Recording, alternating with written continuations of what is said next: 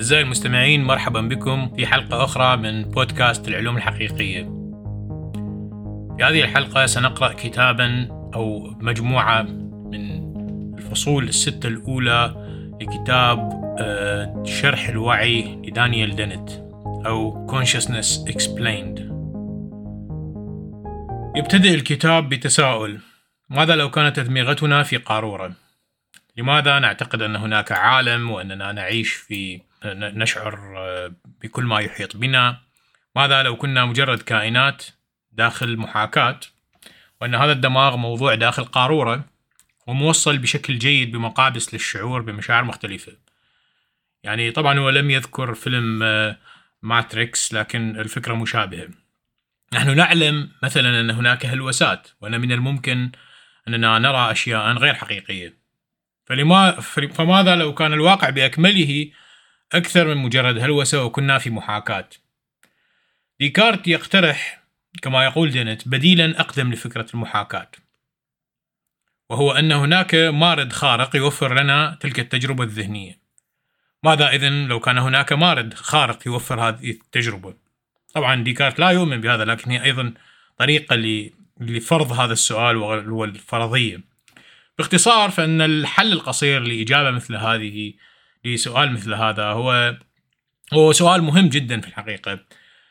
هو أن صعوبة تشكيل تلك المحاكاة بكل تلك التفاصيل تعادل تعقيد الواقع. الحاسوب القادر على كل ذلك يجب أن يكون بتلك الضخامة يوفر كل تلك التجربة لكل أولئك البشر. وهكذا تنتهي مقدمة الكتاب وهي بالتأكيد لا تقتصر على هذا المثال والتساؤل لوحده. في الفصل الأول آه، يطرح دينت تساؤلا آخر. في بداية الفصل ما الفرق بين الحب والزلزال؟ وهنا تتضح لدينا مشكلة في دراسة وعي البشر. الزلزال لا يتأثر بنظرتنا له في حين أن الحب يتأثر. يضرب دنت مثلا بنفسه بأنه في عمره وبتعقيده الفكري وهو غير قادر على أن يهوي في الحب مرة أخرى بعد كل ذلك العمر والتعقيد الفكري. تلك قضية. أما القضية الثانية فهي تفرد التجربة الإدراكية وتعقيدها الشديد. يصف دنت جلوسه مثلا في مكان حيث تنساب أشعة الشمس على الأشجار وتتخلل الأوراق وكيف يشعر هو شخصيا تجاه كل ذلك وكيف أن هذا سيختلف من شخص لآخر. وكذلك الحال مع الموسيقى وأشكال أخرى من الإدراك. كيف يختزل هذا بإشارات كهربائية وكيميائية في الدماغ؟ يترك دينيت سؤالا آخر هنا ليوضح فيه تعقيد الوعي والطابع الشخصي فيه. ماذا لو استبدلنا متذوقين نبيذ بآلات تمتلك أدوات التحسس ذاتها التي يمتلكها متذوقون نبيذ من البشر؟ فهل سنحصل على نفس النتيجة؟ هكذا يمضي الكتاب في كثير من الأحيان يطرح أسئلة مثل هذه ويستغرق آه، صفحات لمناقشتها والإجابة عليها. يتطرق أيضا لينت في الفصل الأول إلى ثنائية العقل والدماغ وإلى تعرض الفلاسفة والمفكرين من قبل إلى ذات هذه الأسئلة ليفكروا كيف أن كل هذه التجربة المعقدة تأتي من هذا الجسد. ويفترضوا أن العقل العقل باختصار منفصل عن الدماغ كعضو. دنت بالتأكيد ليس ثنائيا ليس من هذه الجماعة التي تفترض أن هناك عقل ودماغ. لكنه يرى أن في ذلك تحدي. الربط بين هذين المفهومين يشكل تحديا وهو يواجه بكتابه هذا التحدي ليوضح ذلك الربط.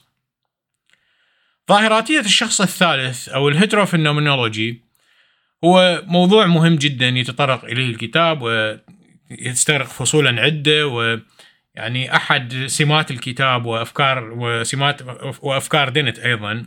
ينطلق دينت نحو هذه الفكرة آه، إلى نقطة البداية لمواجهة تحديات شرح الوعي وفهمه وقضايا أخرى مثل الجانب الشخصي البحت وقضية الثنائية. ويبتدئ أولا بذكر الظاهراتية وهي واردة في علم النفس أو تعرف بالفينومينولوجي وهي دراسة التجربة الشخصية. ربما حين نحاول خوض حوار علمي تقليدي مع أصحاب مدرسة التحليل النفسي فإننا سنصطدم بعدم وجود الكثير من المشتركات حيث يتمحور كل ما يقولونه حول التجربة الشخصية غير أن دينت يرى أن هذه نقطة جيدة لمواجهة التحديات السابقة. الظاهراتية بشكلها التقليدي تعتد تحديدا بما يقوله عنصر الدراسة أو الشخص الذي يخضع للدراسة أو للتحليل النفسي أو للدراسة النفسية وأيضا تعتد بتجربته وتعطيه السلطة الكاملة عما يقول وما يرى وما يدرك. يقترح دنت هنا تعديلا طفيفا لينتج ظاهراتية الآخر أو ظاهراتية الشخص الثالث هيتروفينومينولوجي وهو هنا أيضا يقر بتلقي جميع أوصاف التجربة الشخصية لشخص آخر كما يقولها أو يكتبها أو يفهمها غير أنه يترك مهمة دراسة التجربة الشخصية لشخص آخر. وأيضا لا يعطي السلطة لصاحبها لدراستها في تقرير أن ما يقوله دقيق أو صائب بعكس الظاهراتية التي تفترض الدقة فيما يقوله الشخص عن نفسه وعن تجربته. في نفس الوقت لا تهمل ظاهراتية الآخر أو ظاهراتية الشخص الثالث أي بعد من أبعاد التجربة الشخصية للفرد. غير أنها لا تفترض صوابها بالضرورة. بعد أخذ ذلك الموقع لدراسة الوعي يتخذ دنت خطوة أخرى. وهي بتقرير الاعتماد على لغة الشخص في دراسة تجربته. وأيضا يأخذ دنت صفحات في الكتاب لتبرير ذلك ولأخذ اللغة على أنها آه، مخرج مقبول وممكن لدراسة التجربة الشخصية. ويعطي أمثلة عن الحواسيب التي تنتج إشارات معينة أو مخرجات معينة. رغم أن أمثلته أمثلته قديمة مقارنة بما وصلت إليه الحواسيب مثل ChatGPT أو عن أن الشخص المقابل قد لا يكون إنسانا قد يكون كائن آخر لكنه ينتج لغة تعبر عن تجربته ويمر في الكثير من النقاشات حول صلاحية استخدام اللغة لدراسة التجربة الشخصية. تظهر التجربة الشخصية في النظر آه، لرواية الأشخاص عن عوالمه الحقيقية وحتى العوالم الخيالية التي يقرؤونها في الروايات.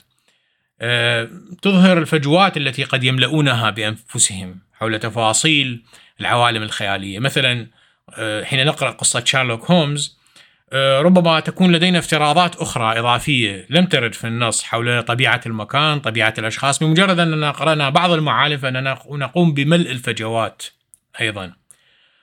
وهذا مع ذلك لا يشكل تحديا بالنسبة لظاهراتية الشخص الآخر.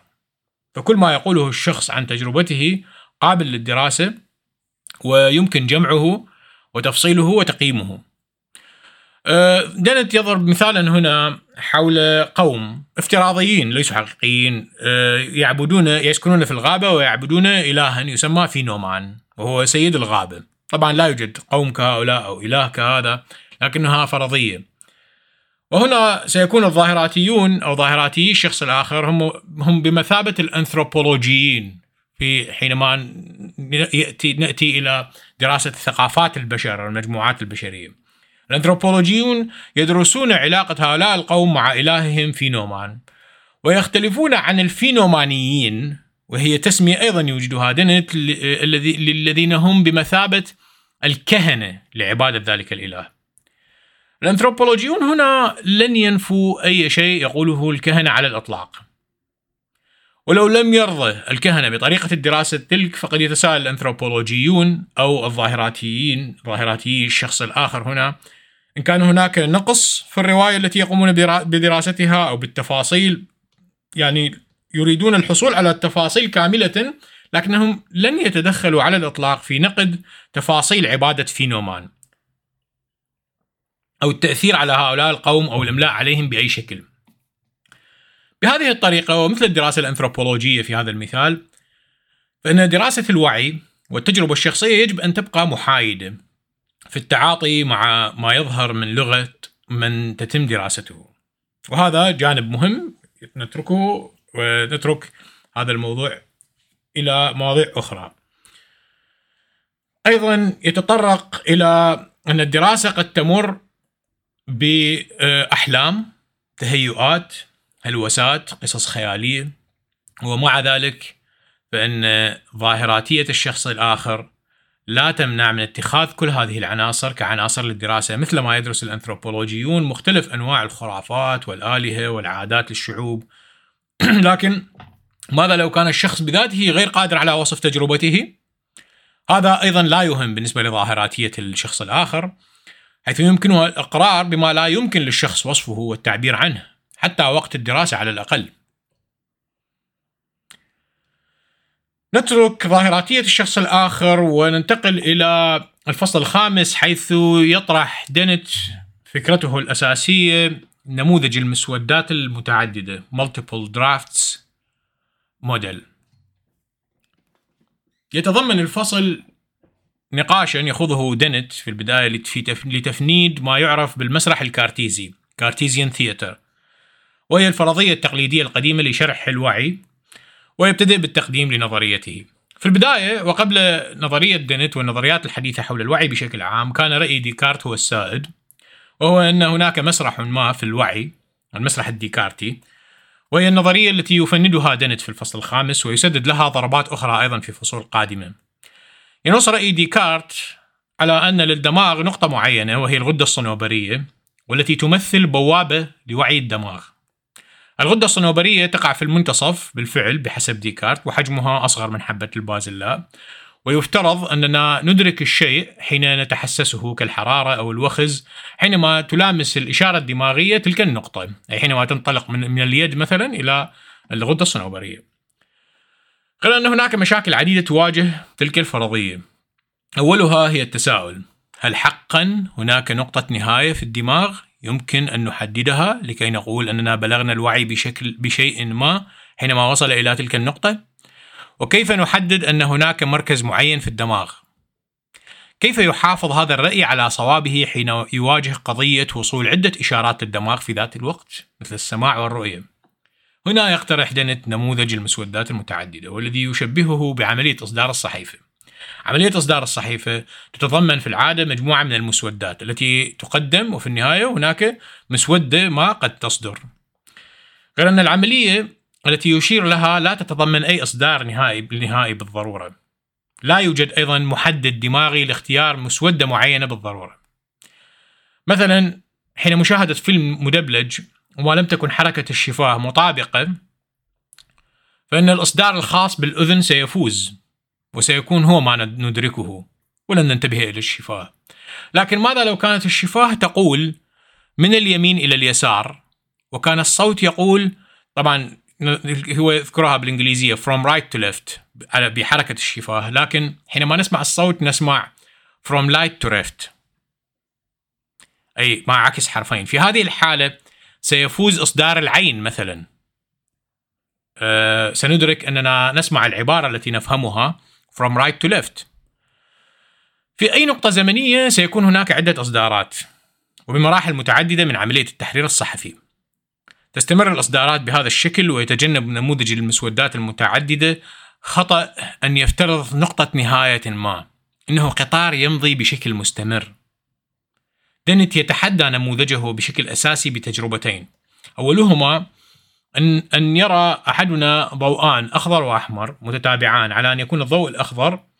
قد ظهر لفترة قصيرة جدا فيفترض المشاهد أنه رأى الأحمر فقط. أما الحالة الثانية فهي برؤية مجموعة من الأشخاص في حفلتين بيومين بيومي الأحد والاثنين. يفترض الشخص هنا أنه رأى امرأة ترتدي القبعة يوم الأحد وفي الواقع أنه لم يرى امرأة كهذه في أي من اليومين. يسمي دنت حالة الذاكرة المغلوطة تلك حيث تتم إضافة أحداث بالتجربة الأورويلية نسبة إلى جورج أورويل وكتابه 1984 حيث يظهر في الكتاب أن وزارة الحقيقة بالنظام الشمولي الوارد في الرواية تختزل التاريخ بقصة معينة تفترضها بحيث لا يستطيع الناس معرفة ما حدث بالفعل في الماضي. وعلى الطرف الآخر هناك التجربة الستالينية لا سيما آه، في المحاكمات الستالينية التي حصلت. وهنا فإن الذاكرة حقيقية غير أن الوعي أي مجريات المحاكمات التي جرت في عهد ستالين في الاتحاد السوفيتي آه، هي محاكمات زائفة والمجريات زائفة وما تم تم فرض وقائع حقائق معينة فيها. إذا صار هناك وعي مزيف. لدينا إذا حالتان. هناك وعي حقيقي وذاكرة مغلوطة. والثانية هناك وعي مغلوط وذاكرة حقيقية. مثال آخر يجمع الحالتين ترى امرأة لا ترتدي النظارات ثم تتذكر لاحقا أنها ترتدي النظارات. هنا تلوثت الذاكرة بشكل ما لتتضمن بعد فترة قصيرة جدا أثناء تسجيل الذكريات بأن هناك نظارات. هذا مثال على تجربة أورويل. أما في الحالة الستالينية ترى المرأة من الأساس وهي ترتدي النظارات وتقوم بتسجيل ذلك في, الظاهر في الذاكرة وعلى هذا النحو لكن في الحقيقة هي لم تكن ترتدي النظارات.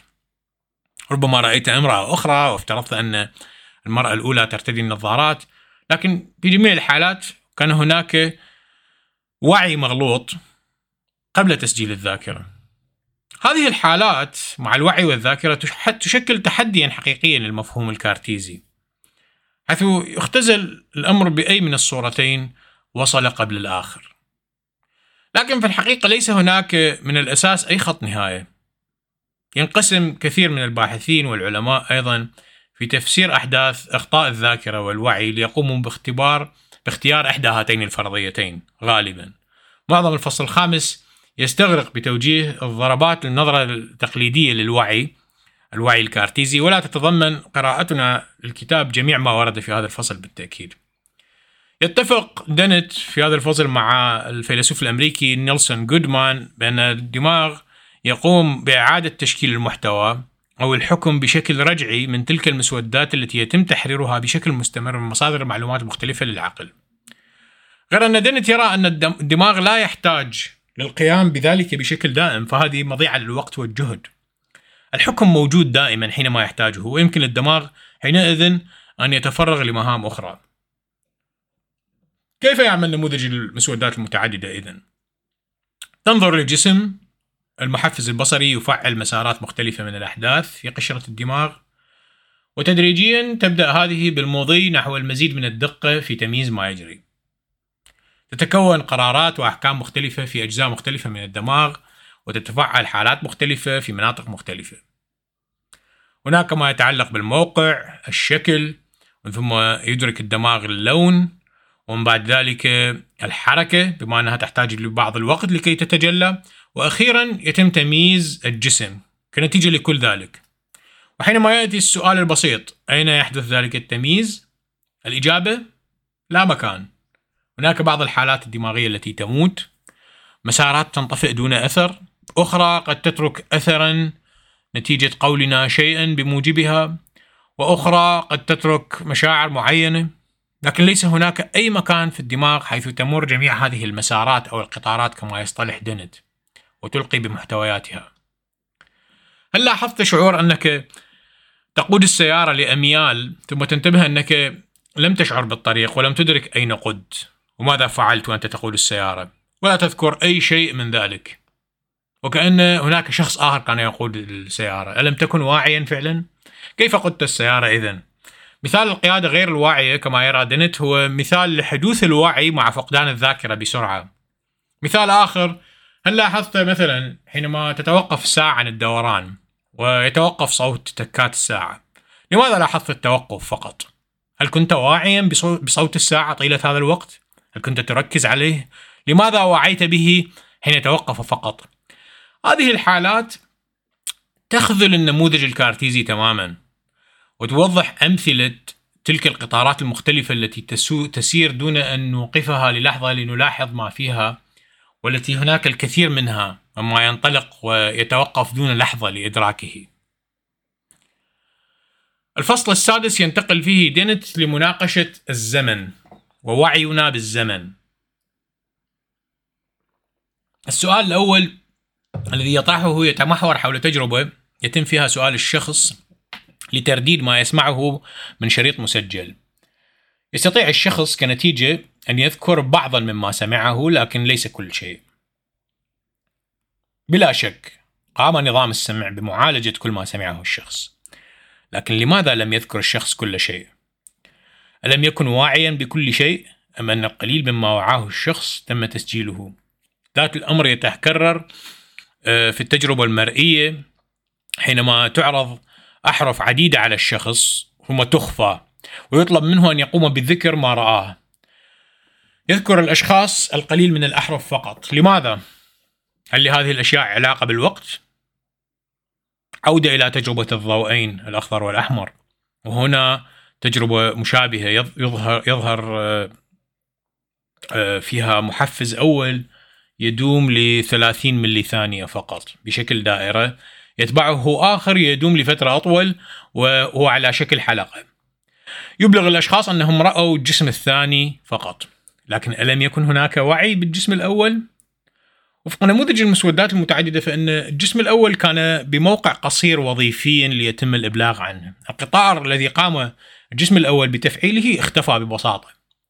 كأن الجسم الأول مسودة ولدت واختفت وتم استبدالها بإصدار آخر. نبقي هذه الأمثلة حول الزمن في عملية الإدراك وننتقل إلى مثال آخر يسرده دينت المثال الآخر يتمحور حول معركة نيو أورليانز. كانت المملكة المتحدة بريطانيا قد وقعت هدنة لإنهاء حرب معينة مع الولايات المتحدة بنهاية ديسمبر عام 1814 غير أن المعركة معركة نيو أورليانز حدثت في يناير 1815 وصول الرسالة بإنهاء الحرب لجميع أنحاء الإمبراطورية البريطانية لم يكن ممكنا. بعد 15 يوما من توقيع الهدنة خسر مئات الجنود البريطانيين حياتهم وكان مجموع المصابين والقتلى والمفقودين يزيد على الألف. فقط لأن الرسالة قد تأخرت إذ اشتبك هؤلاء الجنود في نيو أورليانز مع الأمريكان وخسروا خسارة فادحة في الدماغ قد يحدث أمر مشابه فليس هناك معيار للزمن مثل الذي نراه في الساعة. وهناك اختلاف بين تمثيل الأشخاص كما نعرفه وبين كيفية حدوث ذلك في الدماغ. حين يقول أحدهم بجملة هناك رجل واقف فإننا سنمثل ذلك بأذهاننا بشكل معين ولن نحتاج لمقطع معين في الجملة لوصف قدميه وآخر لوصف رأسه. بذات الكيفية ذكر كلمة ومضة براقة جدا جدا من الضوء الأحمر لا يحتاج إلى تجزئة زمنية لتمثيل ذلك في أذهاننا. وكذلك الفترات الزمنية والأحداث التي لها زمن معين. يمكن أن يكون لها بداية وقمة ونهاية.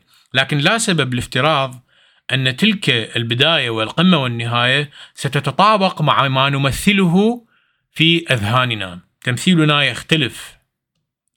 ما يهم لدماغنا من حيث تمثيل الوقت كما هو الحال حين يكون هناك حدث يستدعي إيقاف أحد قطارات الأحداث أو مسودات الوعي للحصول على حكم. فإننا قد نحتاج إلى سلوك معين للتحكم. يقتضي تلك الحاجة إلى تمثيل الزمن الحقيقي. جسم متحرك مثلا نريد معرفة هل يتحرك من اليمين إلى اليسار أم العكس. يكفي في هذه الحالة أن نتأمل لأجزاء من الثانية أو لثواني حسب سرعة الجسم لإدراك ذلك. وهكذا هناك حالات أخرى. كأن يكون هناك وقت محدد للقيام بشيء ما مثل عملية إطلاق سهم تجاه هدف متحرك. لكن كيف يتم تمثيل الزمن من الأساس في الدماغ؟ هل هناك علامات معينة أو ساعة؟ ليس بالضبط. يتخذ دينت مثالا آخر هنا.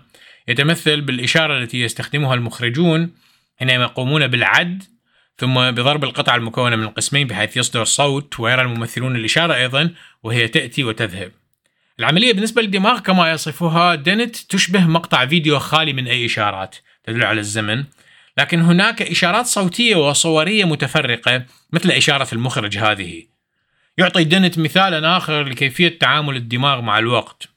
وهو لو أن محرر أفلام طلب منه تركيب صوت ياباني على مقطع فيديو. فهل سيستطيع بحكم دلائل الصوت فقط أن يقوم بذلك؟ لن تكون مهمة آه، آه، أسيرة عليه رغم أنه لا يجيد اليابانية الطريقة بالنسبة للدماغ إذا هي بالاعتماد على جميع مصادر المعلومات المتوفرة من سمع وبصر وغيرها لإضفاء علامات مشابهة ولتقييم الأحكام المختلفة على الوقت وفقها المقطع الأخير الذي سنتناوله في هذا البودكاست هو حول تجربة آه، بنجامين ليبيت وباتريشيا تشيرشلاند وجاري وولتر جراي وولترز عفوا. ونبتدئ بتجربة ليبيت والتي لها أبعاد كثيرة في الحقيقة لكنها لكن دينت يتناولها من ناحية الزمن ونظرتنا إلى الزمن.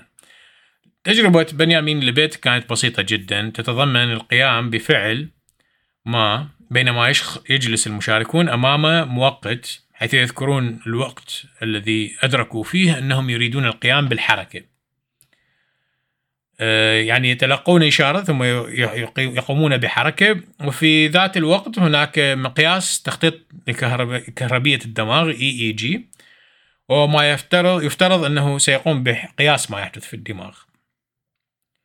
كيف يمكن قياس ما يحدث في الدماغ؟ يذكر دينت كيف أن ويلدر بنفيلد رائد عمليات الدماغ اليقظة كان قد اكتشف أن لمس مناطق معينة من الدماغ بالإلكترودات كان يؤدي إلى إحساس معين بالوخز في الأطراف كأن هذه هي الإشارة المعكوسة بدلا من أن توجه من اليد إلى الدماغ مثال آخر قبل أن نذهب لتجربة ليبيت آه، يذكر يذكر دينت هل تعتقد أن شخصا ما يعيش داخل المدينة أو بالقرب من مكان العمل يمكن أن يصل قبل زميل آخر يعيش في أطراف المدينة؟ مع افتراض أنهما يقودان السيارة بنفس السرعة. لبيت هنا بتجربته وجد أن الأشخاص المشاركين في تجربته أبلغوا عن وصول الإشارة القادمة من اليد آه، بعد الإشارة الظاهرة في الدماغ. وسمى لبيت ذلك بالوقت ذلك الوقت بالاستعداد الكامل. طبعا أثارت تجربة لبيت آه، الكثير من الضجة خصوصا في الأوساط غير العلمية الميتافيزيقا والعلم الزائف. وكذلك آه، إشارة لبيت نفسه إلى أن هذه الظاهرة تناقض النزعة المادية والإرادة الحرة وإلى آخره.